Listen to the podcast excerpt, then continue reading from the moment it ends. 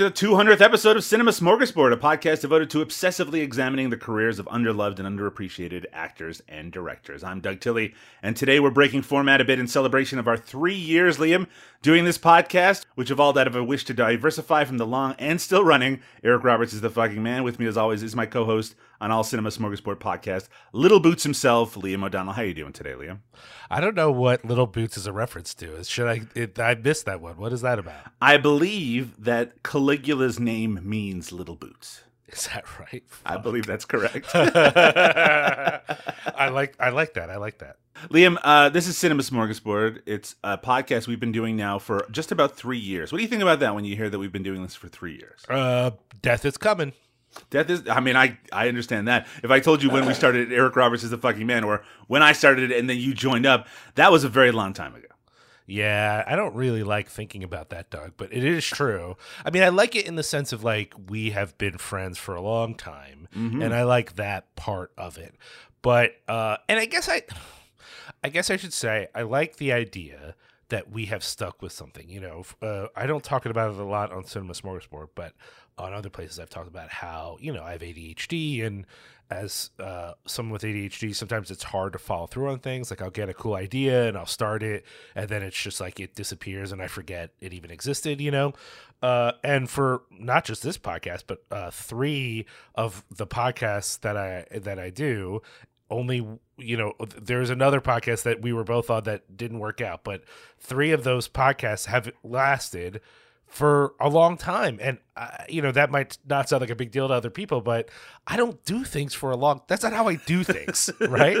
And so like i just the idea that like oh i have three projects that i've stuck with. And granted cinepunks and horror business have been longer than this show but this show is weekly whereas those Yeah. shows are just kind of whenever they happen. I mean i think horror business is pretty good at being twice a month but cinepunks is really at this point like you know, look for the phases of the moon, and you might know when we're putting out an episode. Uh, uh, I don't, I don't think we've gone longer than a month without an episode, and we have in some months put out almost an episode a week for one month, but we've never, I think, in the almost ten years we've done Cinepunks, have we been able to maintain two episodes a month ever in a single year? Not even once. I should bring up to listeners, by the way, this is going to be a very self-indulgent episode. Yeah, sorry about that. Uh, which is exactly why it is designed. It's what it's designed to be. Frankly, we have we have a couple of movies that we're going to be talking about that we watched. Uh, ones that I have never, well, I should say, one I picked that I've never talked about on a podcast before, but is one of my favorites. Liam, I don't know if you've had a chance to talk about the movie that you chose before. I imagine there's been opportunities, but it's also one that I was very, very happy to revisit. But we'll get to those in just a little bit. But I just wanted to reminisce a little bit, Liam. The I don't want to suggest that uh, it's some sort of huge physical strain to try to put out a podcast every week. But I do, and my wife could tell you this that uh, that maybe I focus a little too much on this. I do have a real commitment to doing it, um, and it's one of the sometimes I you know, and you are not a hard person to like nail down really. It, you are actually very consistent in regards to this is my availability and we'll do it at this time and when we say we're going to do it at this time you will do it at that time unless some like real odd thing happens which isn't the case with some of the other people I record with. But like my commitment to try to get a weekly episode out has been so fucking difficult sometimes. I think about all the time. It's like because you got COVID, uh, you know, semi recently this year Yeah. at the very least. Yeah. Um, and and I I've had COVID in 2020. One of the weird things about this podcast generally is we started it like just a couple of months before COVID That's uh, true. which I did. I didn't even consider it when I was going back through the dates. I was like, "Holy shit! How did?" I guess that actually made it a little easier in some ways because we had a little bit more free time.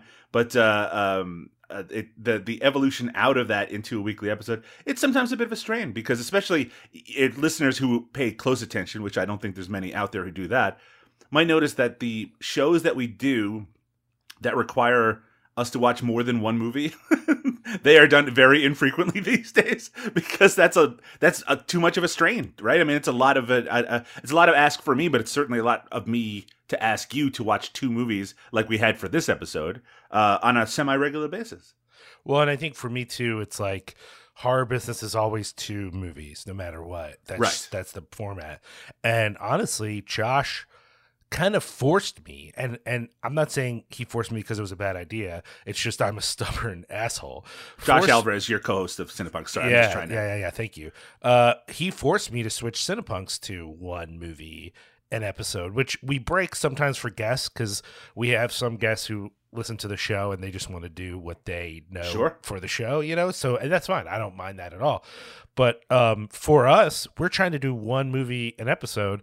Just to make it easier on us to do the show, right? Yeah. Because if we go, okay, here are two movies, there are two movies that neither one of us have seen, and also they're a little challenging. Mhm. We want to pretend like, well, who cares? Just watching movies doesn't matter. But between me being a father and having other my two other podcasts, this one and, and Harvests, and also Josh being in like what is he in like three bands? and he has an act an actually active social life.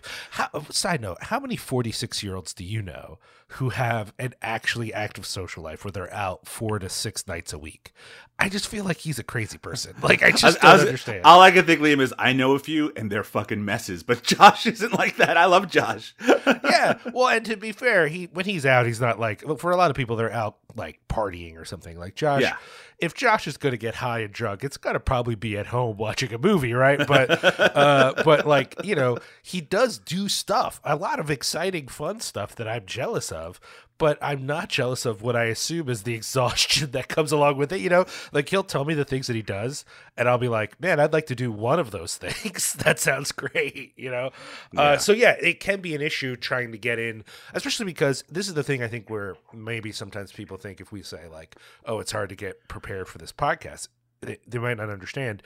I really do try to pay attention to these movies. I know so Yeah. many people who watch movies all the time, and what they do is put a movie on while they're doing other things. Yeah, they're Which- passively watching it. and no judgment on that. I've done that, but if I'm covering a movie for a podcast, I try really hard not to do that unless it's Eric Roberts as the fucking man. In which case, I will occasionally if I if I start something and in 10 minutes I know it's just going to be a nightmare, I'll be like, "Okay, can I fold laundry while this is on? can I do some packages for rough cut? I just need something else going on while this movie. You're on." watching. It's like, well, the, the guest is going to have to do some heavy lifting on this episode. well, and, and I think I think that show more than other shows is not about me monologuing at No. all. Like I just can't. It just doesn't make sense to. And so I don't mind. I want to have some insight. I can't ignore the movie because you'll ask me a question, and if I don't know the answer, I'll feel stupid. But but I but I can't. I, but I don't focus. Other movies that we cover, I try to like not just understand the movie, but try to have like a perspective about it so that I have something to say, which isn't always possible, right? Like we've covered movies where uh, on some of our podcasts where it's like the perspective is this is a bad movie and there's not Mhm. a lot else to say, but I don't want to just settle for that. And because I, I again, I'm not trying to say other podcasts are bad, but I don't like a lot of podcasts where the insight is just I liked it or eh, it sucked. That's not that interesting for me to listen to, so I don't want to offer that to people. To be fair, sometimes we have to struggle to say more than that. So I don't. I also understand why it might feel like difficult to come up with more to say than just sure. you know whatever. But if I can, if it's a, something I can offer is something beyond just oh it's pretty good, then I'm gonna fucking do that, you know. And so that means actually paying attention in a way that makes it difficult to do other things that are also important in my life, you know. So it, it is a bit of a commitment, but I also don't want to play the mournful violin. We are choosing to do this is a hobby that we've chosen, so no one should feel bad for us. Like we're doing this to ourselves, and we do it because we like it. Like I definitely Yeah. enjoy doing this. Um, but you know, I, you have often on this show, Doug, made fun of me. Uh, not really made fun, but used as a co- comical thing, my religiosity because uh, I'm not very uptight about it. So you can poke and I won't get mad. Yeah. Mhm. And it's kind of humorous for some people because they're so far from that world that Yes. any attachment I have to it sounds crazy to them. Mhm. And I don't seem crazy. So they're like, well, that's weird, you know? Um, but I will say that when I've talked to more serious people about it who I want to actually know what's going on, I have at times pointed out that um, sometimes it feels more like I'm I'm more of a preacher than I am a Christian in that like I just love getting up and talking at people. You know, like that's actually something not only do I enjoy, but I feel very good at, and I don't f- ever feel scared by even a little bit. Sure. And so, in that sense, doing these podcasts, it's like I'm talking about something I love, so it's easy. But mm-hmm. also, like talking to a microphone is not a problem for me. Now, granted, I don't know that that means every time I do it, it's good because I think just because you enjoy something doesn't mean you're your best at it, right? Like, Absolutely. even people who love playing guitar will sometimes work on something and be like, "Oh no, this sucks. I got to get rid of this." Or people who write, people who paint. Not everything you do in your passion is good. Passion doesn't make quality, but if I wasn't doing these movie podcasts, I'd be looking for someone to talk about something else, right? Like I'd always look for something to be talking about because talking is something that feels comfortable for me and helps me feel like I'm expressing something that I'm sure other people use art for, but I've literally Doug never found an art form I'm good at that isn't involved with language. Like painting, sculpt. Like I've tried almost every art form on the planet and I'm bad at all of them. You know, maybe I could have probably taken dance and been okay at that back when I was not a big man, but uh but who knows cuz they didn't offer dance to Sure, little, little sure, sure, boys in the 80s and 90s. So I mean, you could if you sought it out, but it wasn't like a general like, "Hey, you're a 10 year old boy in 1990 you know like Yeah, yeah. you want to come to this dance class and we won't make you feel like it's a weird thing to do you know uh, that never really happened to me so i was given opportunities to write and and to talk and so that's what i like to do you know It's funny to hear you say that, Liam, because you know you know this maybe a little bit more than our listening audience would. But I am an extreme introvert. I I really get anxious about Yeah. the idea of doing any sort of not just public speaking, but just speaking in general. I think actually doing podcasting has really helped me with that to a certain extent, just giving me a little more confidence in the ability that if I'm a, if I am speaking, that the words will come and they I won't come off necessarily uh, sounding like I don't know what I'm talking about. Particularly because, and this is something that maybe, maybe people don't know as well. We have outlines of our episodes. I mean, in fact, they would know about that. We refer to them all the time, and you know, I've had several guests uh, on our various shows be very complimentary about the fact that we have outlines. But for me, the outlines, even though I don't always stick super close to them, they're that life vest, right? They're just in Right. case I go off track. It's just something for me to, to draw back to, to be able to refer to. And they're important for me. Um, because I feel unmoored without them. Uh, even this episode, which is meant to be super loose, there's still an outline for it because that's 100%. just the way that I work. But it also because we have certain, you know, I've done podcasts recently which run like many hours, and I recognize that there are some people who are like listening to a two-hour or three-hour podcast sounds ridiculous to me. So I try to keep our stuff like generally in the ninety-minute and below mark, and sometimes you know on average just around an hour or so, which I think is more reasonable for your average person. Though maybe not. I think there's some people who are like podcast should be a half hour and that's it. i Um, hear that all the time and like i don't i'll do it if if someone offered me an opportunity to do a half hour podcast i would do it i have never listened to one and if you're on one and you want me to check it out i won't because i just there's nothing you can say in 20 to 30 minutes that i care about for the most part I, especially something to have to do with an like an art review or an art Right. discussion. To me, it's like, are you just cutting yourselves off when it gets to? Uh, I mean, like, I'm not saying that our all of our conversations are brilliant. I'm, I'm especially if we have Not a third person. Yeah, it's it, it but like just trying to, yeah, that's true. but just trying to contain. Even just talking about the general plot takes 10 minutes or so. I mean, how can you even get to any of the meat? Uh, I feel like the conversations really get going, um, you know, about 20 minutes into the discussion, but that's also with all this introductory stuff. I don't know. Maybe people. i mean i could do a 20 or 30 minute news update but that's literally someone. Yeah. just reading me facts without a lot of like insight on those on those uh, facts, and that's okay. I'm not saying that's a bad thing to listen to. What I'm saying is that's why it's short.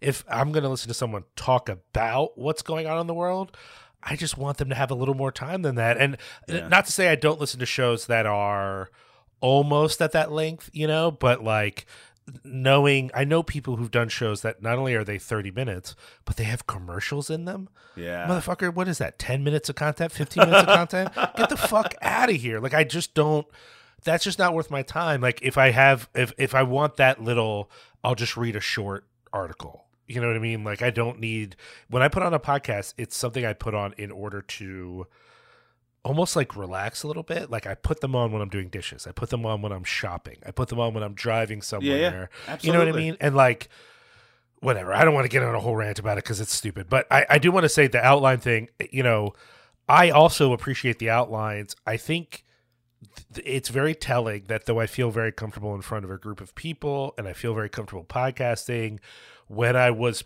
preaching regularly, right?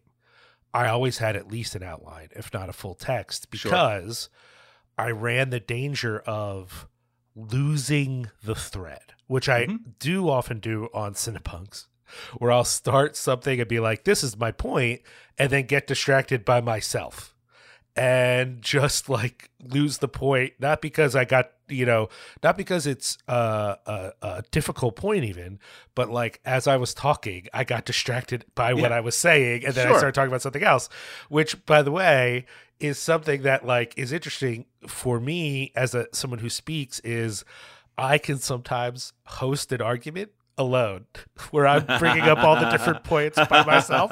And that feels insane to me, but it's just true, you know?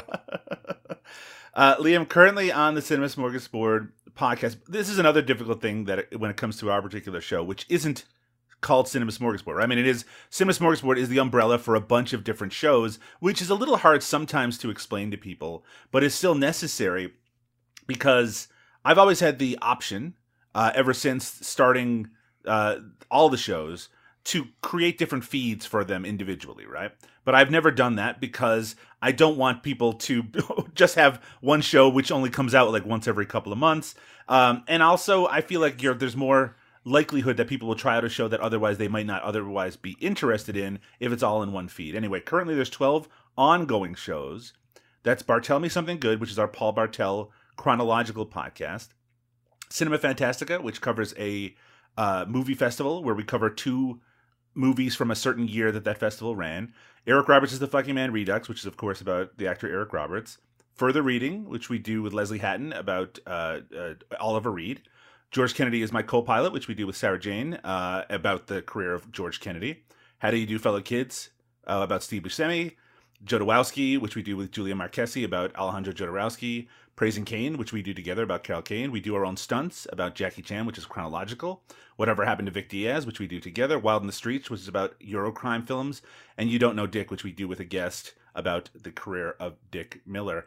Um, that's a lot. That's a lot of different themes that we cover, and uh, there's been a, a, couple that we've uh, finished up. We did a uh, short series on the career of John Singleton. You can find, and we do specials for Halloween and Christmas. You can find all of it over at cinemasmorgasbord.com. Liam, I'm going to ask you: Do you have a favorite of the shows that we do? I was worried you were going to ask me this, and so I've been thinking about it since I saw the list. I'm like, all right, what's Doug going to do? Is he going to ask me if I have a favorite or not? Um, some, because, and again, I, I, I'm not, I don't want to make myself seem like a victim or anything like that, but I'm just going to let people know I do the outlines and I edit the episodes, right? And I generally pick the movies that we're going to do, so I have a little bit more control than you do over some of the content that's in here. So I think it's insightful to ask you the uh, the show that you like the most, and you know what? I'll I'll do the other part as well. What's the show that you don't look forward to doing? also fair. well, okay. I don't think it's very interesting to say this, right? But the one that I think is often the most difficult is Eric Roberts is the fucking yes. man. Mm-hmm. Because we really uh don't often try to pick movies that are good. And uh you know, we have a guest on, so I feel like um, I want to be welcoming to that person, but also we have a shtick for that show. And I've watched a movie I don't enjoy, and then you are messing with me the whole time, and then I don't really have much to say about the movies. Like they're they're not just often bad; they're often like not super interesting. Which yeah. you know, no disrespect to Eric Roberts about that. It's just that's not a show where we go through his filmography and try to pick something that it's like, oh, this is going to be sick. It's sure. it's just pick whatever, man. Doesn't matter, you know, and and that's fine. But it's a little less interesting than some of the other things that we do. A lot um, of a lot of the movies that we cover on that show are just like they're they have no depth to them whatsoever, right? They're right. just a lot of them are money making opportunities or vanity projects, shit like that. So it's hard to get a good conversation unless you have a good guest. It's very guest reliant, I think as far as hmm, it's difficult it, no no no it's difficult because um i'm really torn between one of our guest shows right mm-hmm. and one of our just us shows, right? Because with the guest shows, because we're welcoming someone else and sometimes they are helping decide some of the direction or the vibe, they feel a little less like uh just us and they I get excited just because they're so different, right? Like yeah, absolutely. Jodorowsky is so much different than anything else we do. Even like Bartel Me Something Good and Further Reeding and you know the other ones like they're all kind of have their own vibe going with them. Um and they have really interesting aspects to them. Uh of those it's really hard for me not to just say Jodorowsky because we do so many different things with Jodorowsky, uh, which might be weird for people because this podcast is very much named as a podcast that's about movies. And with Jodorowsky, we'll often do comics and not movies just because of his career or other sort of variations. Hopefully, that's fun for people and not like, oh, I don't care about that. Uh, as someone doing it, it's fun. I like the variety. Uh, I think Julia's a really great conversation partner.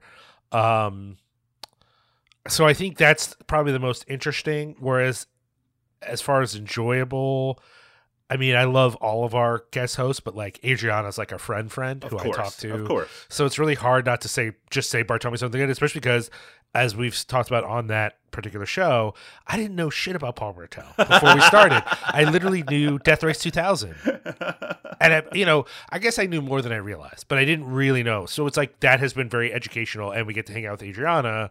So I think that is it's easy for me to say that, but when it comes to the actual doing it, I just find the Jodorowsky one so interesting that that might be the best. And but then I also think about us. There's something about us together that I also find its own thing. Like it, it, it's just it feels more comfortable. Whereas even with Adriana, it's like we're welcoming someone else in, and I have a certain kind of way that I want to be very hospitable to that energy.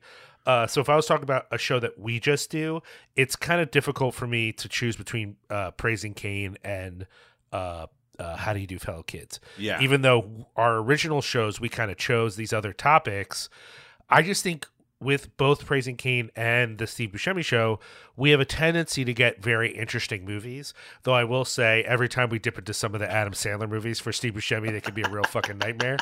Uh, but still, overall, it's just been like some really interesting stuff. Whereas Jackie Chan, I think we're getting to the interesting stuff, and we've had some interesting stuff, but we've also had times where it was really hard. Plus, as much as I love Jackie Chan, I don't always feel as comfortable. Like, I don't know that I have as much insight as I wish I did as hmm. to the history of martial arts filmmaking, right? I know maybe more than some of our casual listeners, but I do feel a little out of my depth there, you know?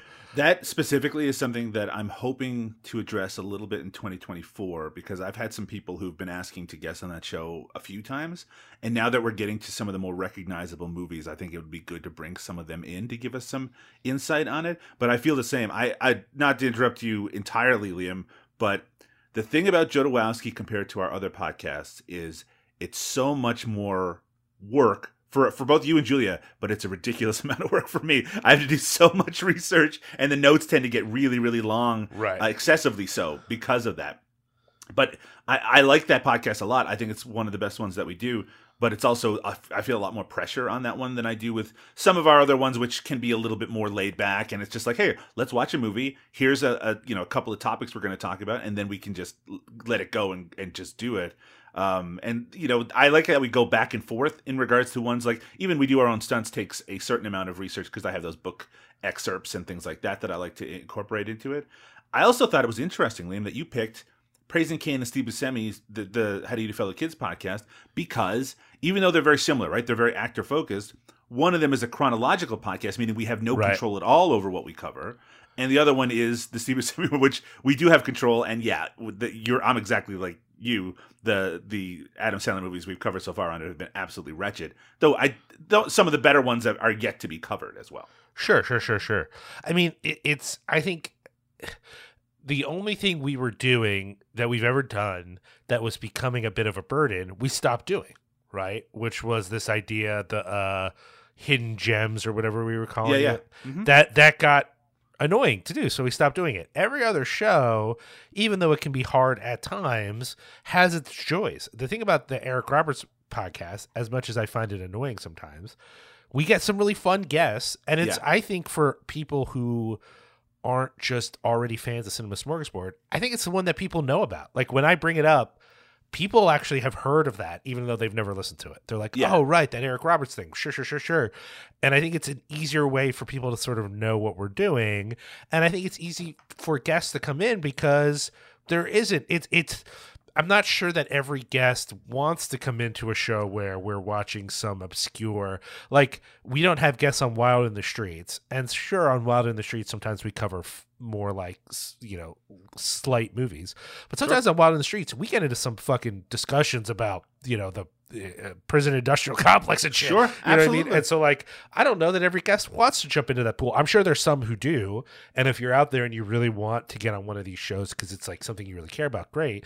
But I just think of Eric Roberts as a casual. You could have someone as a guest on Eric Roberts who never talks on podcasts ever, but like you think would be a fun guest, and they're not going to feel. Int- I don't think they'll feel intimidated to be on. I, I can tell you right now, we've had at least a half dozen guests on Eric Roberts is the fucking man who it was their first time ever Yes. being on a podcast, who then went on to create their own podcast. I love that. I, that's and I think that's why every show we do is appealing. I think some of the shows might be starting to run their course. Like I probably think we only have a few more episodes left of Vic Diaz before we've really like scraped the bottom.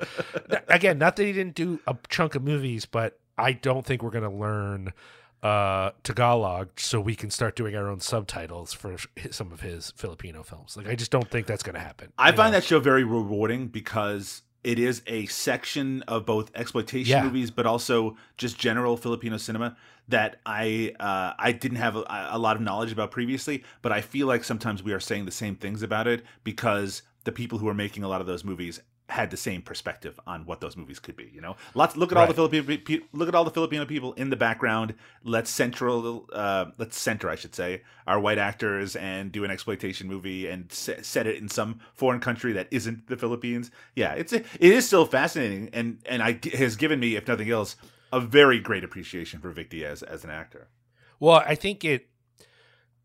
We chose a lot of these things, I think, based more upon our experience of having to do the show Yeah. than necessarily about the idea that the content is always going to be great. And I don't think that was a bad way to choose things.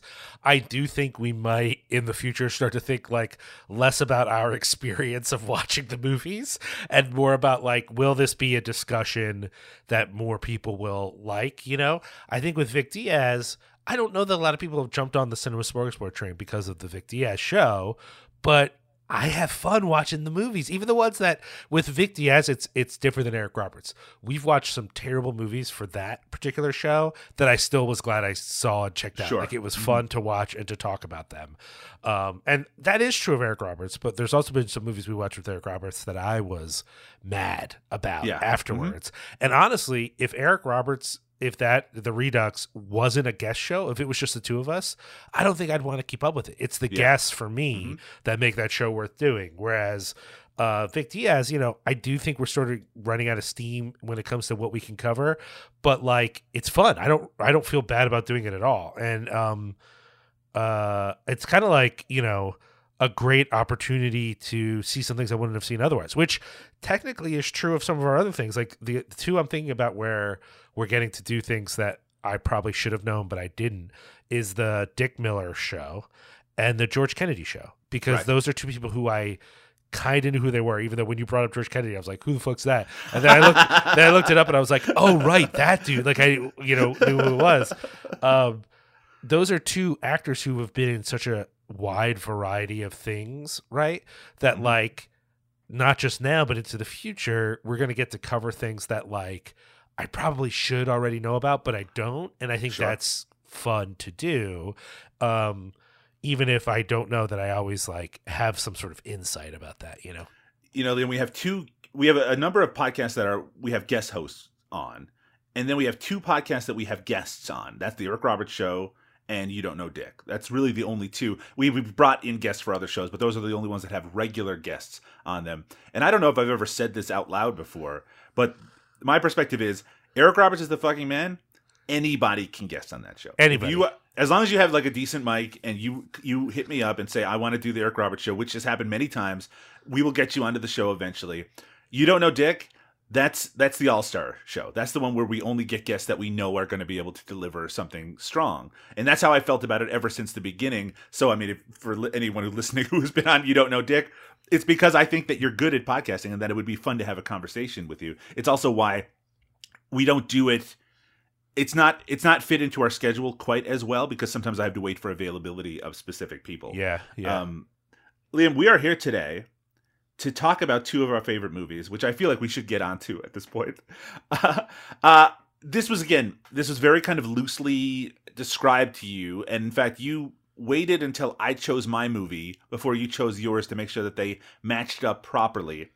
Um, I in fact I picked a different movie first, but it was so long. I was like, that is unfair to Liam. Especially, I do think that you should check it out. Um, but uh, yeah, originally I was going to have you watch a movie called Kaithi, uh, which I had seen on one of Justin Decloux's marathons a couple of years ago, and that's an Indian like a Tamil language action movie. It's just ridiculously action packed, and I love it. I'll probably never get a chance to talk about that on a different podcast, but I'm sure we'll get a chance to talk about it generally at some point. But then it, I started to think about it a little bit more, and not only is that movie very long; it's almost three hours. I wanted to pick something that had a little bit more direct influence on me. A movie that I've loved for a long time is what I really should say. So the movie I chose is Martha Coolidge's Real Genius from 1985. And then Liam, what did you choose for us to watch? oh, I chose Pee Wee's Big Adventure. Now you were going to pick initially Valley Girl, also by Martha Coolidge, which would have made a lot of sense, uh, right? Because it, it same director, same time period. It's funny though, you did pick a movie from the same year, 1985. What made you pick Pee Wee's Big Adventure? I went to 1985 and picked my favorite movie from that year.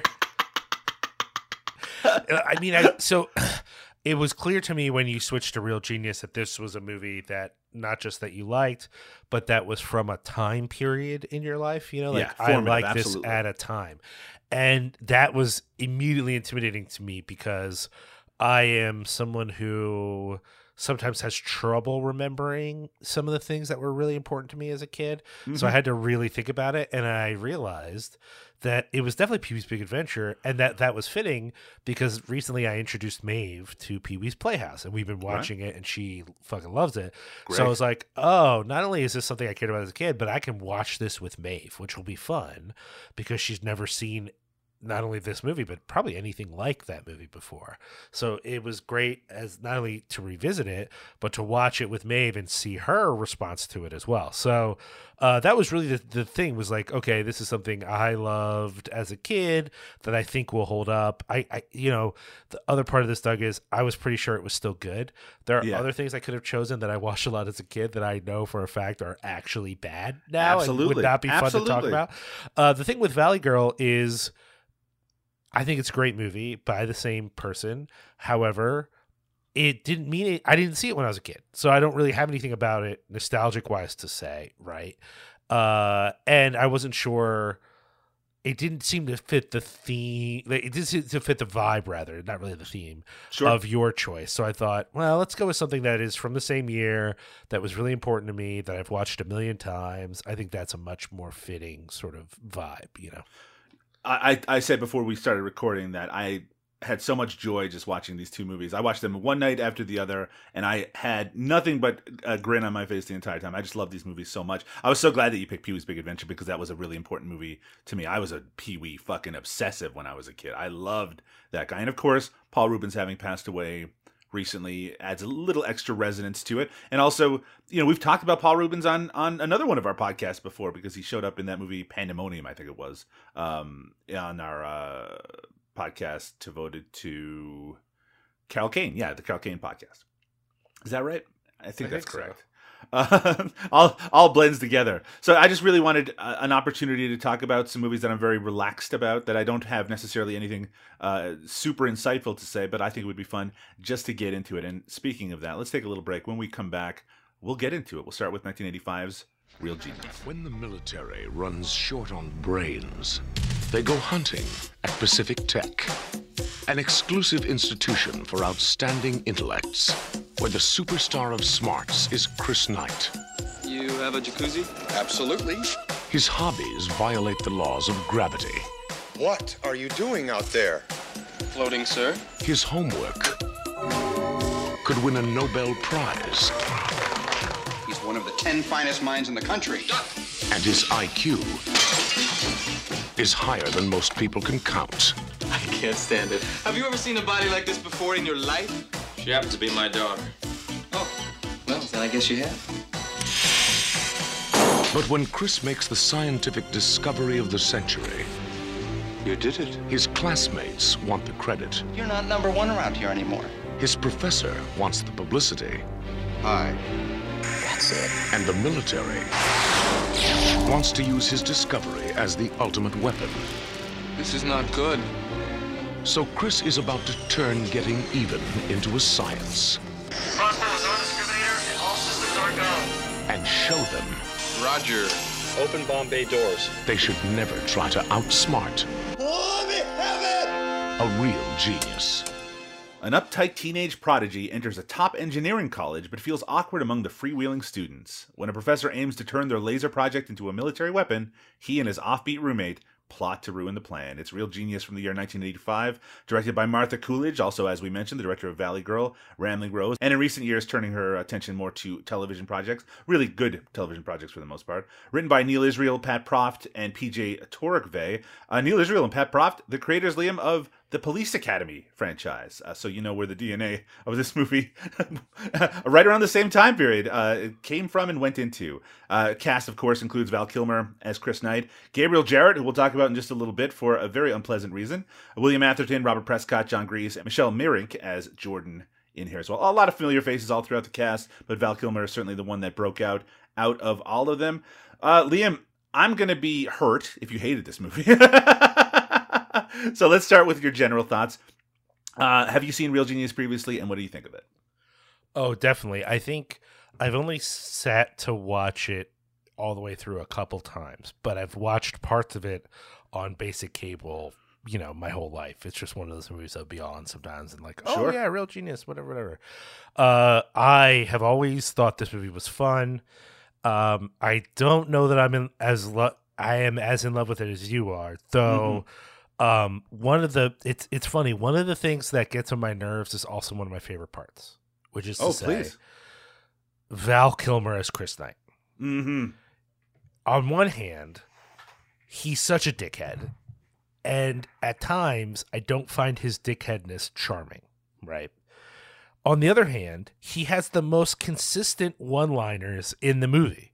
Like a lot of his jokes are actually funny in a way that not a lot of 80s movies are actually that funny, right? And uh, often we'll have little jokes that now as an adult I'm like, I don't think that's funny. This movie had me giggling the whole time, but god damn is he so annoying in the movie.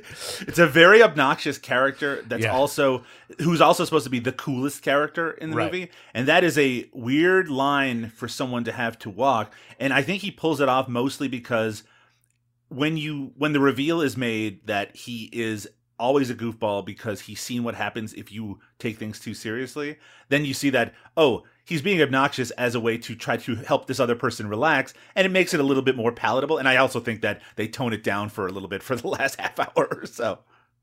I think the only part about that for me, Doug, was that I almost wanted him to have the kind of omnipotence of a uh, Ferris Bueller or Parker Lewis uh, character, because when the reveal is, it never occurred to him that his giant space laser could be a weapon. You're like, ah, that's that's so much a genius now, huh, shitbag? Like, I wanted it to be every time I've watched this movie, I wanted it to be, oh, he's bad at this because he knows it's a weapon and he's trying to not finish because he doesn't want to put this weapon in the world. The when the reveal is, no, he's just a kid trying to have fun, and it never even occurred to him he was making a weapon, and now he has to figure out how to stop it. There's a small part of me, Doug, that's always a little disappointed because I'm always like, if you're going to be that much of a obnoxious shit heel, I want you to actually be near omnipotent. You know what I mean? I actually want you to be just so smart. And not that he needs to be ahead of everyone, but but some insight that he's like, well, you know, I'm just trying to not finish this thing. Um that's a minor complaint though, honestly. Uh for the most part the movie's fun. I like that it is uh intentionally or no anti-U.S. military complex. you I think very much intentionally. If you kept them in that opening where they're they're think so, basically saying we'll kill anyone who is Yeah. does, turns against us. one hundred percent. Uh, I know you have something to tell me that I don't know about Gabriel Jarret. I but- only just heard this, so this is uh, Okay, but yeah. let me just go ahead and say what I'm going to say, which is that he's bad in this movie, Doug. M- the- the- Mitch Taylor, for me, is the consistent weak point when it comes to the characters of this movie. I want to say something, and I feel bad about saying it. He's an odd-looking guy, and when even when I was a kid, I was like, "That's like, what is this person supposed to be?" He just, he just, he- I don't know what they did were doing with the casting of that. Yeah, it, it, it definitely that character feels a little off. Though I guess that naivete and the willingness to look kind of sad and and um and act out like a kid would to a certain extent. In the, I mean, in the, I imagine they were very careful in how they chose that role. But I mean, there's a reason that this actor hasn't gone on to do a lot of other things except almost get arrested for trying to pick up a 13 year old, uh, which is what happened uh, this year. Uh, and uh, Gross. no, I had I had no idea about that. But what I do know is that he's it's a bad performance, and also it's the '80s thing of like, oh, he's technically of age in some states, so he can get with this 19 year old. I know, I is, know. is not my favorite. Now, granted, it's not. a a it could be more egregious than this. I think for some younger people watching this who aren't as familiar with the, you know, in in the eighties, right? There was a Tell us, Liam, what was the what were the 80s well, no, I, I this occurred to me watching this movie. Right? yeah. There's this thing in the '80s w- about teenagerness, right? And what it is is that every young person can't want to be young. They all have to want to be old enough to, you know, fuck and drink. But every older person can't be happy being older. They all have to miss a time when they were young and nubile. So it's literally this idea that like the only time that it's acceptable to be a full human who enjoys pleasure and fucks and whatever is like the cusp of teenagerness. So all young teenagers must long to be almost adults and all adults must must long to regress to this young time because sexuality is only for the 17 year olds among us and Right, right. no not not for full adults. And even the full adults who are allowed to be sexual must remind us of young people right? They can't resemble actual adults. Uh it, it is in a certain kind of movie there, there are of course those rare 80s properties where balding men are and and and women who aren't rail thin are allowed to have sexuality. But like that's very rare. In a lot of these movies it's like oh are you 15 you must want to be a 17 year old with a hard on and a coke addiction because that's what everybody wants. Every 40 year old wants to be a 17 year old fucking around the world. It's like every movie just assumes like that is the pure state of being and that's what this movie sort of suggests is like yeah mitch is a little young but he or uh sorry uh, yeah mitch is his name. Uh yeah mitch is a little young but he wants of course to be this like sexy you know almost adult character because that's what you want in the world. And it's just to me it's so distractingly weird you know? Again it could be more gross. This is definitely a pale example of this sort of thing but it is a little bit distracting. Uh but not so distracting. That the movie isn't fun. The movie is funny. I very much enjoy the way it works out. I think the end popcorn gag is very silly and fun. Um, you know, do I wish it even gave it to the US military even harder than it does? Sure. But you're right. That beginning part where they're just like this one guy disagrees and they make sure not just that he's off the project, but that he gets killed. Perfect. Love it. Great. Uh, awesome. Good good ex- good execution on that.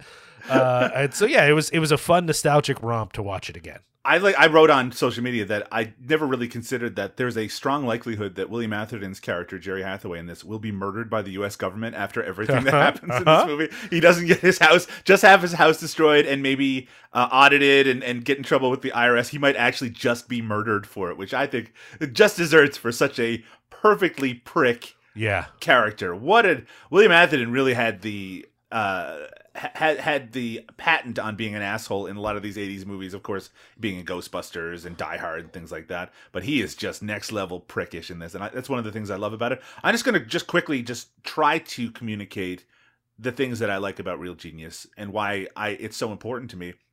But there really is only one major one which is it's a movie about smart people who are in some ways ostracized for being smart but because it is uh, it takes place in a environment which is meant to foster smart people doing smart things that they get to be cool and they get to have fun together and they get to um, save the day and they get to rebel. And I, I mean to me that is very different than say the movie that this is often compared to which is revenge of the nerds which by the way that is exactly an example of one of those movies that has aged terribly Gross. because of the So gender politics of it. But also just generally right that's what a nerd is someone who's smart someone who looks like that uh, you're going to play into every stereotype that you can think of even when it comes to to ethnic stereotypes. In this movie there's a japanese guy.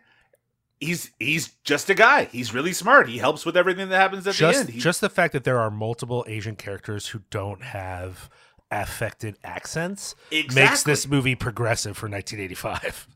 Unfortunately, Mark uh, Kamiyama just passed away, I think, a couple of years ago. But, you know, I read a Reddit thread after discovering that uh, from his son, and he was talking about how his father passed away uh, suddenly.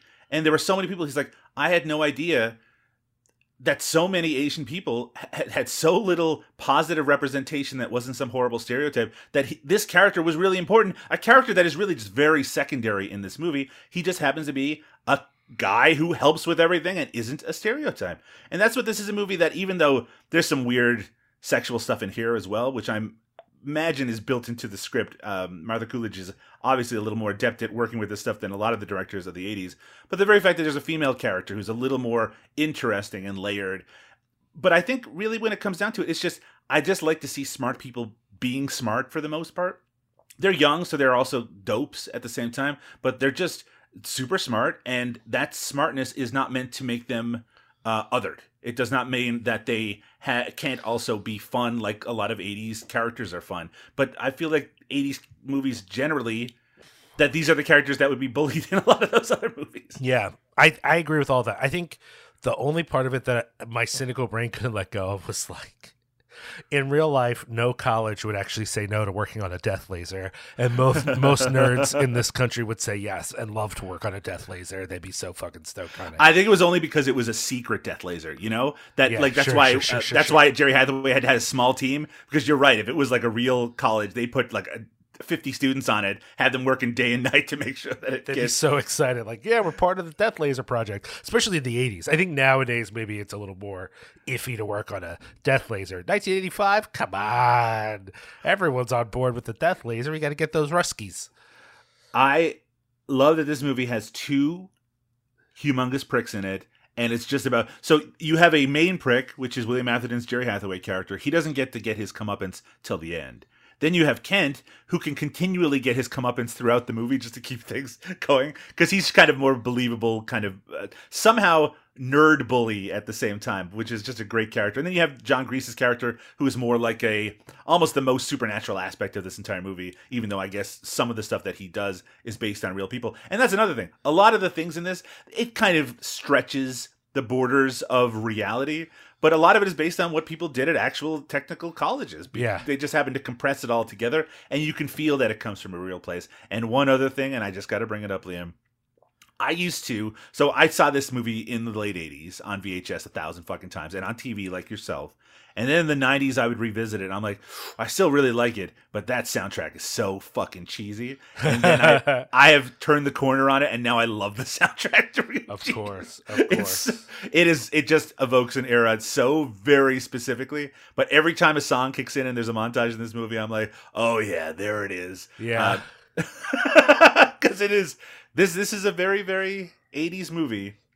But I'll tell you, it's a movie that is much easier to revisit than a lot of the 80s comedies of that time period. It felt really off model. It also feels like there's more of a because of the government stuff that there is more of a direct sort of commentary even though it's kind Yeah. it's very mild like you said. But uh the the you know, you're not seeing a John Hughes movie that's trying to make a commentary on the viciousness and the brutality of the US government.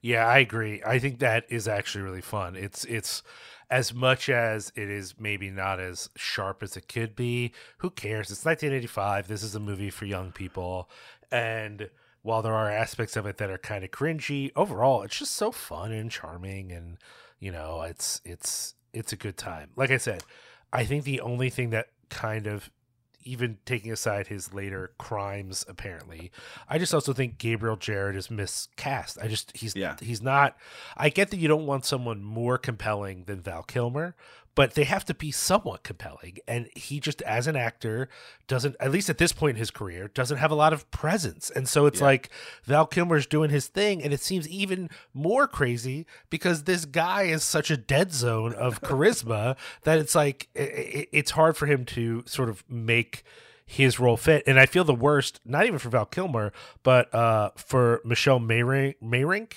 uh, because she's supposed to be his love interest. And granted, uh, some people might find her portrayal of that character a bit problematic. You know, we we're still having a conversation about characters who might be coded autistic or not. yeah, you there's know? a neurodivergent aspect to her. yeah, for sure. But you know, in 1985, I think we were less knowledgeable about that, and so maybe she's more just like sort of a manic character, or whatever. But she has to do so much to make him seem interesting, and it just doesn't work. But I just feel like she has to do the most work because you should have to believe that like she's falling for this 15 year old. And there's no reason to feel that way. Yeah, you know what I that's mean? And true. that- that's a bit of a bummer, you know. It's like I could maybe believe that Val Kilmer's character would take pity on this this kid, but I don't have any reason to believe that Jordan. yeah, would fall it's weird that the audience insert character is the least relatable character in the movie. That is, you're right. Yeah, that is a really strange aspect of it. It is one that if I wish this movie was a little more successful because maybe we could have gotten movies that resembled this a little closer. The only movie I can really think of that resembled it in the 80s that I've seen a lot of is not a comedy at all. At all. It's War Games with uh, Yes. Matthew Broderick. Uh, but you know, um, again, a movie about smart people doing smart things and getting the comeuppance on adults who take them who undervalue them and uh, and and have other motivations and also has a commentary about the US government in that case as well and on the ongoing Cold War. It's just a movie I really love and I really had a good time revisiting it and it's one that I always kind of go back to. It's a very much a um uh, chicken soup for the soul type movie for me. It's yeah, something I I appreciate that, Doug, and I'm glad that you shared it. It it was a fun, nostalgic to go back because and realizing that while a lot of the movie was familiar, I think I've only watched the whole thing all the way through a few times. And this there is was another- a few parts that were like unfamiliar to me. that that is also an experience I've had with this movie, which is that because I've saw it so many times on TV, the like the center, like the the, the central like fifty minutes or so, I've seen a thousand times, and then the beginning and well, the end I've seen a million times too. But certainly like the first twenty minutes, half hour, I've seen so much less. All the stuff, all the government stuff at the beginning, and the science fair stuff. I'm like, I recognize all this, but I don't know it like I know the rest of the movie. I don't know. I, I'm glad we watched it. It's very much a fun thing to cover for our 200th episode because we don't get a lot of opportunities to just be like, "Hey, that's fun. I like that. That was a good time."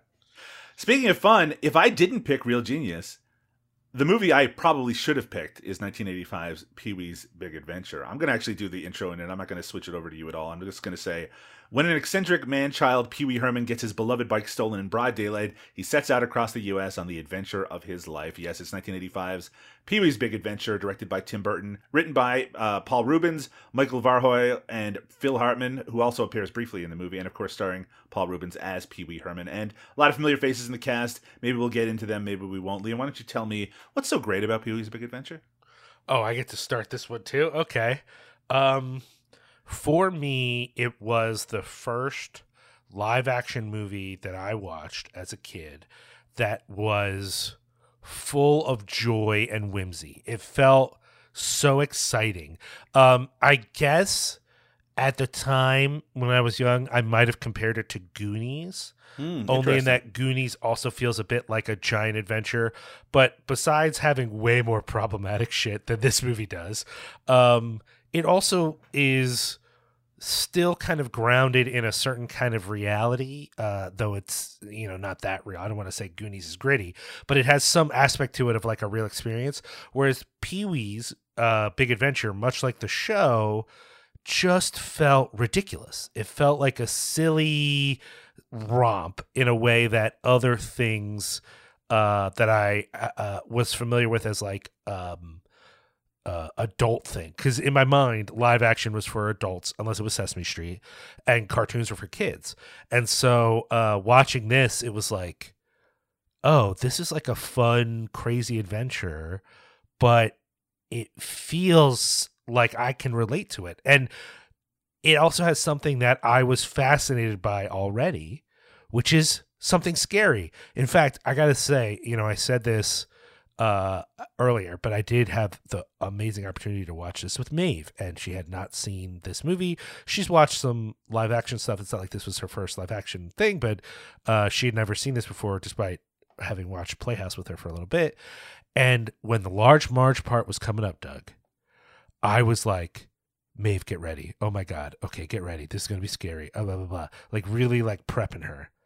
And the fact that she wasn't scared at all was one of the biggest dis- disappointments of my life. You were probably waiting the whole time. It's like, no, I was warning her. I'm like, okay, maybe this is gonna be really scary. Oh, Get wow. ready.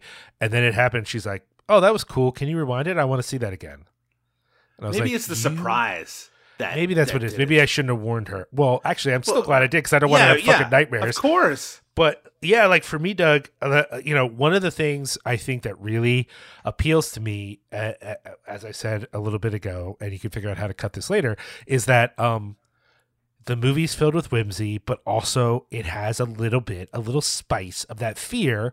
Yeah, and I was already fascinated by horror at this point. Like I wasn't watching full on horror movies yet. That part where Pee Wee is like, it's like pouring rain, and he gets accosted by those three thugs, and he goes, "Ha!" I know it's supposed to be funny, and it is, but it's like this is a world, a world where it's full of whimsy and imagination, but there's danger on the Yep. edges of this world. Yep. You can get killed, you can get hurt. He just is a guy who kind of bypasses it, but he's not unaware of the fact that there's threats there. I think also it was the first movie I saw that did something with movie making, right? Yeah. It ends with the studio. We get a real behind the scenes thing, which, you know, I'm watching this, I'm like six or seven, right? Because I, I probably didn't see it in the movie theaters, but I saw it shortly after it was available on video. And um I'd never seen that before, right? This was all still new to me at this time, right? I wasn't aware of this. And then to have him at the drive in watching the movie of his life, everything about it, Doug, it just speaks to not just a world of whimsy that he's in, but then the magic of making movies, even if it also is making fun of the movies Yeah. for not being the reality. There's still something magical to that. And I don't know, when I was a kid, it just felt like nothing could be as fun and as satisfying as Pee Wee's Big Adventure, which is why Pee Wee's Big Top was doomed to fail no matter what. I will say, side note, admitting that one of my favorite movies of all time is a Tim Burton joint is a little cringy for me. That's hard. These days it's hard harder, admission. right? But I mean, Yeah. look, we, we I mean, look, we both love Beetlejuice. I'm sure. I'm sure we both love Ed Wood. I think we maybe even have talked about that. So I mean, it's like, th- look, there was a time right up to Ed Wood. To me, it's like Tim Burton's like one of the most interesting directors in the world. So Even after a few of his bad movies, I was still on board. It's Yeah. just the tide has turned so hard with him that it's hard to like. I've now watched a bunch of his stuff with Maeve, right? Both his and then also produced stuff, right? If you count Nightmare Before Christmas, and uh and I've come to appreciate a lot of it. I still am so embarrassed by what he's done recently that it's Yeah. hard to be like, yeah, not only is that his first movie, but it's one of the first movies that I cared about. Not Yeah. the absolute first, because I did g- get to go to the movie theater sometimes. So I saw a few things in theaters that I also love. But one of the first things that I was like, especially later when we did have cable, anytime it came out on cable, I'm like, well, I'm not doing anything else, right? I'm just gonna fucking watch this again because it's so satisfying to me, you know. I mean, I've already used the word imagination, but that is the word I think of when I think of Pee Wee's Big Adventure. It's just there's so much imagination in everything. It's amazing watching it on like 1080 or 4K, right? I mean, 1080p or 4K, because you see so much detail in like his house, the inside stuff. It's just every single bit of it is packed with detail. It just really creates this world. But I'm actually going to go back to something that I said about Real Genius, which is the fact that Pee Wee in this world is not treated like a nerd or an asshole or that he's that within the context of the world that he has created for himself they think he, people think he's cool as hell. He's women love him right? He, he's the fucking coolest. And he could be really obnoxious. Like he could be in a lot of 90s comedies where you'd have like an annoying character and everyone's reacting to him. It's like this fucking guy. I can't believe this guy is here again. And it's like they're just treated like they're ostracized and they're not even aware of it. That's like they're just completely um in their own world. That's not what this guy is like. He makes friends wherever he goes. He, he wins people over by being odd and unique.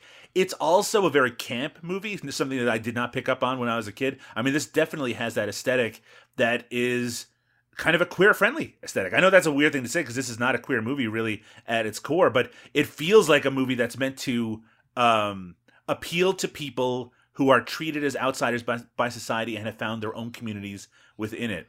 I do I do want to say a little less so than the show, which I did not remember, but the pool guy from the show is such man candy.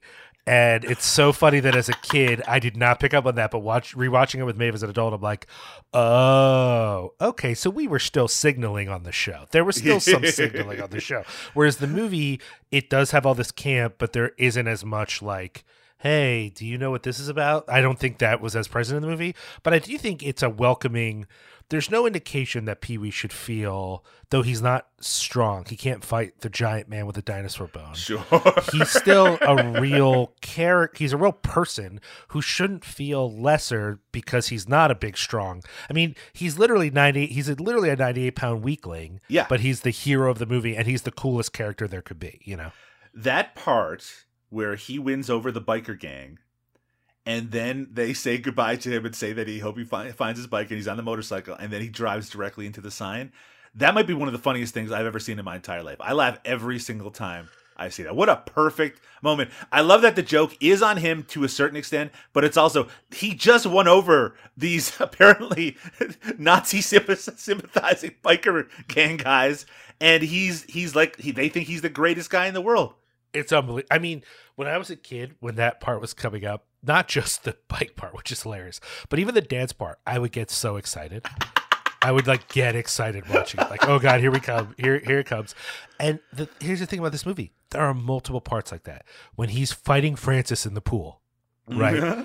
when when he's having the meeting and he's yelling at everyone about the like things.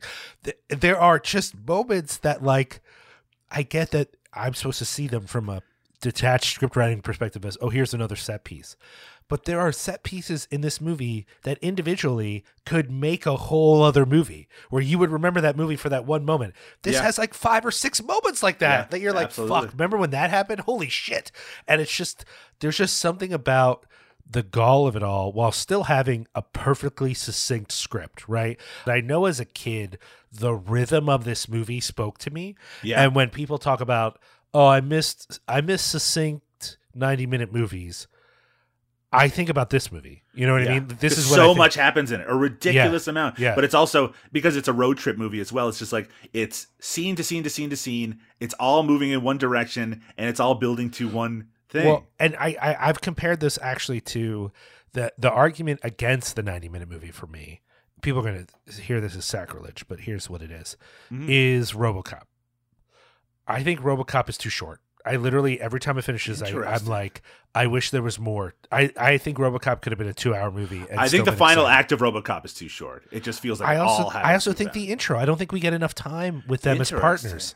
I think there, hmm. a lot of the emotional weight is missing because they just wanted to get to the exciting stuff, and I just think that the movie would be better if it was longer. And I know that that's sacrilegious, and I I don't care to defend it. I won't be taking any questions at this time. Whatever it is, what it is. But that's my example to say, well, not every movie that's 90 minutes is perfect. This is my example to say, but they can be perfect and they can be perfect in and of themselves. And I think that's what this movie is. It does everything it needs to do in the right amount of time. And anyone who says, well, there's parts of the movie that are boring is a psychopath, right? Yeah. Like every moment in the movie makes sense. Even the dream, there's two different dream sequences. And Yep. I don't feel like they're wasting time. They're perfect. They do you know exactly there's what a I need them to do. There, there's a third dream sequence that was cut out of the movie as well. No. There's a oh. whole bunch of cut stuff. In fact, one of the best, one of my favorite jokes in the movie is at the meeting where he says, "Is that something you want to share with the rest of us, Amazing Larry?" And you see the character like stare at the camera, and you're like, Yeah. who's Amazing Larry?" There's actually a scene which introduces in the in the magic shop Amazing Larry. But how much better is the movie that it cut that out and just has it as like a one off? Amazing. Love it. There, there's also the scene, you know, he gets that the uh, boomerang bow tie. He uses that in the movie, and it's a cut scene. It's another thing that if you see it, you're like, they were so smart to cut that out. It, it Yeah. uh, it's not interesting enough to be part of the movie. And what and how great is it to think that he has all of this shit that is part of his life that you never get to see? It just makes the whole thing feel more rich. I gotta say, um, this movie also like directly influenced my life in that after watching this movie, I thought, I wonder if there's a magic shop near me that has cool shit in it. And you know what, Doug? there fucking was. and I bought I bought my first hand buzzer, my first trick gum, my first x-ray glasses that didn't work at this shop that I only found cuz I thought I wonder if downtown Collingswood has some shit like this that I could find.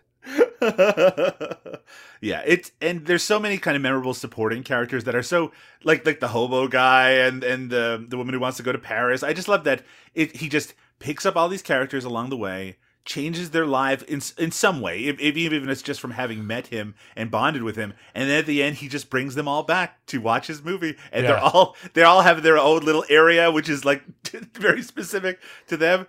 Even I mean, even Mickey, who is legitimately a kind of intimidating character. Yep. when he talks about when he asks like what did he go to jail for and of course it's for cutting the thing off of uh, the, the label off of mattresses but the way he introduces like i took a knife and, I, and it's just he has So such good. a weirdly threatening vibe to him and the fact that pee-wee tries to get, hide a file in a hot dog at the end and the guy the cop is just like uh-huh like oh, not this time pee-wee Ah man, I just love the whole tone of it. And you are right, Big Top Pee-wee, which I watched semi recently it's almost important to watch it because it it shows you what makes this so great.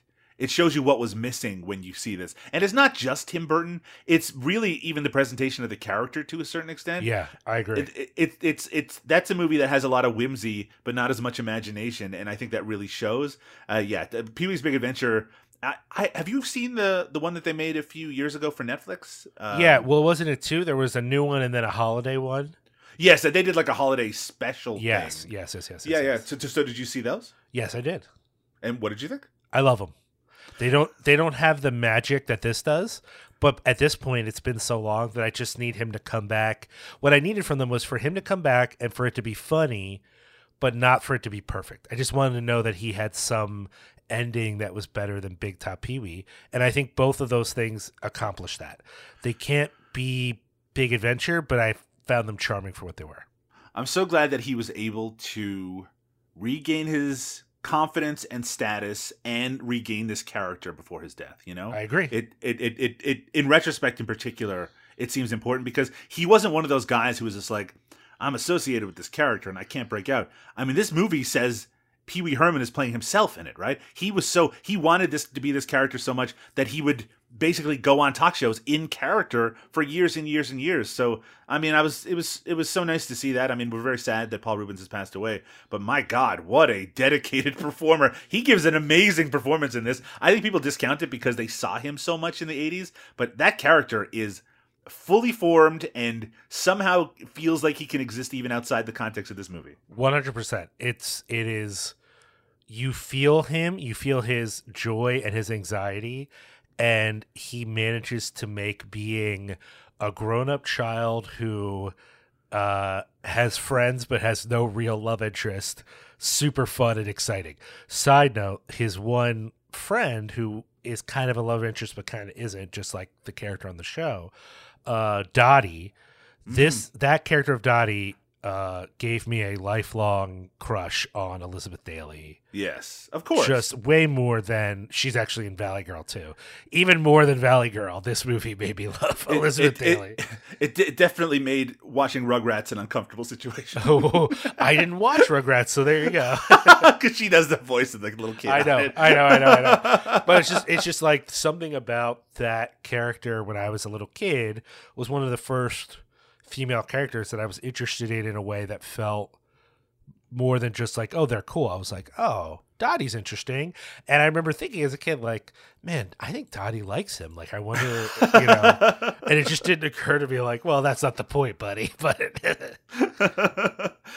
Their relationship is particularly interesting looking at it from the perspective of 2024 or 2023, I should say. Uh-huh, Uh, uh-huh, uh-huh. Yeah, I mean, there's lots of that that little coded stuff all the way throughout, and of course, recognizing that Pee Wee's Playhouse evolved out of a stage show for adults, not for kids. Yes. um, and that it was meant to be kind of wink winky, and that it, some of that is was, was sanded down, but not all of it, as you've already mentioned. Yeah, it's a really interesting character, and I feel like this is a good opportunity to go back and just look at the scope of everything this character and this actor did. But I mean, I don't think anything, even, and I love Pee Wee's Playhouse, I really do it. But to me, like the peak of his career is watching Pee Wee's Big Adventure.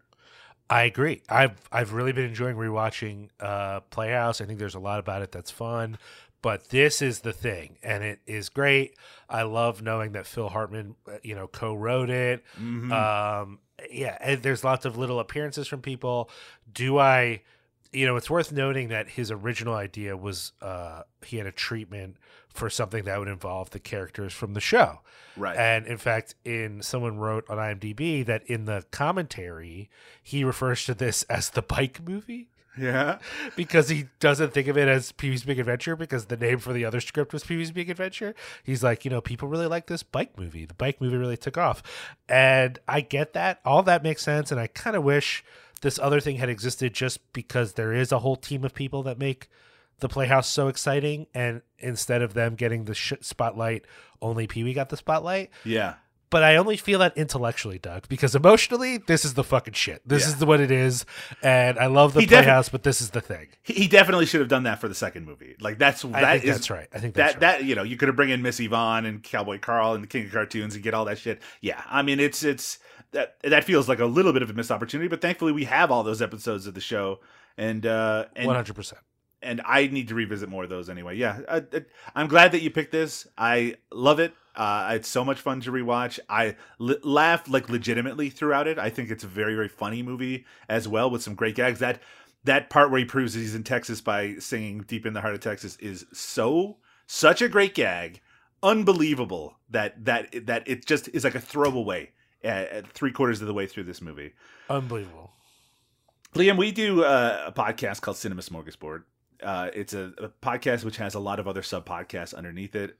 In the year 2024, we are going to sell out. Oh yes. So, one of the things that Liam and I have been talking about a little bit is the fact that um, I think, and this is something that I think was also brought up when we talked to Luke on our most recent episode of Eric Roberts is the fucking man. Oh, sorry. That we when we talked to Luke on our most recent episode of You Don't Know Dick, where he says, you know, he listens to the show, but he usually waits for movies that he's seen or he sees the movie and then listens to the episode. And I think there's a number of people like that, and I think we're doing ourselves a disservice by doing episodes on so many movies that people haven't seen or can't see in some cases. So we're going to sell out in 2024 and we're going to do a new show which is going to be us talking about big movies or culturally significant movies that are in the zeitgeist at that moment that people are discussing or have discussed at length and we're going to weigh in on it. And I know that that sounds maybe a little simple and it sounds like something a thousand other podcasts have done. Well, we've never done it before, Liam. It's literally never been a thing we've done. I don't think. Right. no, we haven't. We sometimes talk about these things in other episodes, Oh, right? to be But- fair, for our Halloween episode, we picked two new movies, but I think that might have been the first time we've done that ever. And it's also when we do those, we're still careful about not picking the most That's true. mainstream That's movies, true. right? That's true. Uh, we're going to talk about things that people are talking about and that people are caring about, and that is something that we're going to make an effort to do occasionally. Again, it's just going to be within the the uh, the rotation of episodes in the year 2024. Hopefully, it'll also work as an entryway for people who are like, these guys only talk about. Uh, my sister told me that her uh, one of her exes, who still follows me on Facebook, he says. Uh, I Doug posts a lot of interesting things. I don't know what the fuck he's talking about with this podcast because because they're not they don't draw interest to people who aren't total fucking dorks like us. So uh, we're trying to get outside the dork market. It's so strange. We just talked about two movies about characters who don't have to change themselves whatsoever in order to be accepted. Well, that's not us, Liam. We need to change a little bit because we want to be accepted. Uh, we want to talk about the big issues of of uh, of pop culture and movies in particular. And in 2024, we're going to sell out and do that. I mean, I like the way you're presenting this. For me, it's also like uh, this is something else that I care about. So, like, if we did a show where we only talked about that, like the most obvious, like really uh, accessible thing, I would be suggesting that we need to occasionally cover obscure things that no Yeah. one cares about. Mhm. So, it's for me, it's more an issue of I get to, if I choose to do this with Josh on Cinepunx, I never get to do this with you, and I, I, I just want that opportunity more. Uh, and so that's really where it came from for me. I do hope people listen to it, but personally, I don't know that it's going to be as that much more successful than Vic Diaz per se. But that's okay, you know. I just feel that there's more curb appeal for us to be talking about the Barbieheimer phenomenon. I'm just Sure, using that as sure, an example sure, of something big in 2023 than it is talking about uh, can she bake a cherry pie? Fair. That's a fair example. just at least someone can can say, "Oh, these guys are going to be ta- talking about something I also have an opinion about." So let's hear what they have to say. It's also an invitation for people to get mad at us, which I think is really the only way to get people interested That's in fair the podcast. too. I can't wait to really piss somebody off. It's going to be great. so we're going to sell out and we're going to make people very angry in the year 2024. Liam, if people want to check out more episodes of Cinema Smorgasbord or other wonderful work, what's the best way for them to do so? Well, of course, they could head to cinepunx.com. That's C I N E P U N X. Not just for Cinema Smorgasbord, but for a whole family of podcasts, whether that's uh, the flagship show Cinepunx that I've been talking about, but also shows like Twitch of the Death Nerve, a cult film podcast, Tomb of Ideas, a uh, horror comics podcast, um, the Carnage Report that covers the latest and greatest in uh, horror, uh, both new movies and news, um, and a whole bunch of other stuff too. Uh, that's C I N E P U N X. Uh, Cinepunx is also on social media, uh, whether that's Twitter, Blue Sky, Instagram, Facebook, bunch of different places. Again, same name, C I N E P U N X. And we, Doug, uh, have the whole archive of all these shows we've been talking about, even the one we stopped doing, uh, over at cinemasmorgasbord.com. Uh, they're organized by topic. If you only want to hear Wild in the Streets or you only want to hear uh, Bartel Me Something Good or whatever it is that you just want to see organized by topic, we have them there. But we have all the stuff too. You can dive back over our past three years of recording together, and that's cinemasmorgasbord.com. Yeah, and as we mentioned, there's 200 episodes there, so there's a lot to dive into. Uh, why don't you leave us a review on your podcast provider of choice? You could always subscribe through that website as well. And uh, even if you can't do that, why don't you tell a friend? Even if it's just about one of the topics that we cover that you're interested in, every little bit helps. But you can tell them in the new year about an actual movie that they might have seen, and they could probably get on board with Cinema Smorgasbord. A lot of big changes happening, uh, though mostly it's going to be the same Cinema Smorgasbord. Uh, and you can find us on Twitter at CinemaSmorg, S M O R G. You can find me on Blue Sky. Just look up Doug Tilley. That's T I L L E Y. But for now, Liam, uh, this is not our last episode of the year. We still have uh, a Christmas special that's going to come on Christmas Day. Very exciting. Do you remember last year, Liam, that we did a Christmas episode, which was released, I think, either the day before, right around Christmas. And then I got an email on Christmas Day from the director of one of the movies saying how much he liked that somehow he, on like Christmas Eve, was listening to our episode about his movie. It was the one with, uh, I forgot about that. yeah, isn't that something? Yeah, Uh, and, and, and in fact, I do remember that now because um, multiple people brought up our love of that movie to say, "I can't believe you like this and you don't like Taxi." That wasn't just a joke that one person made, Doug. Multiple people said to me, "Oh, you like this thing and you don't like Taxi? What's wrong with you?" And I'm like, "What? I like this movie. It's a good movie." I ate It shit was- for that, Doug. It was, uh, by the way, the movie was Feast of the Seven Fishes, uh, which, uh, yeah, we got a, an email from uh, Robert Tinnell, who, uh, the director of it, uh, just saying how much he enjoyed us talking about it. That made me so happy that he Yeah. listened. Yeah. Yeah, which is bizarre. It was actually kind of bizarre that he listened, but hopefully you, listener, will listen to all of our episodes, or at the very least, uh, the ones on the topics that you're interested in. But yes, there will be a Christmas special coming. Um, and aside from that, we will see you in the year 2024 when we sell out. Good night, everyone. Night night.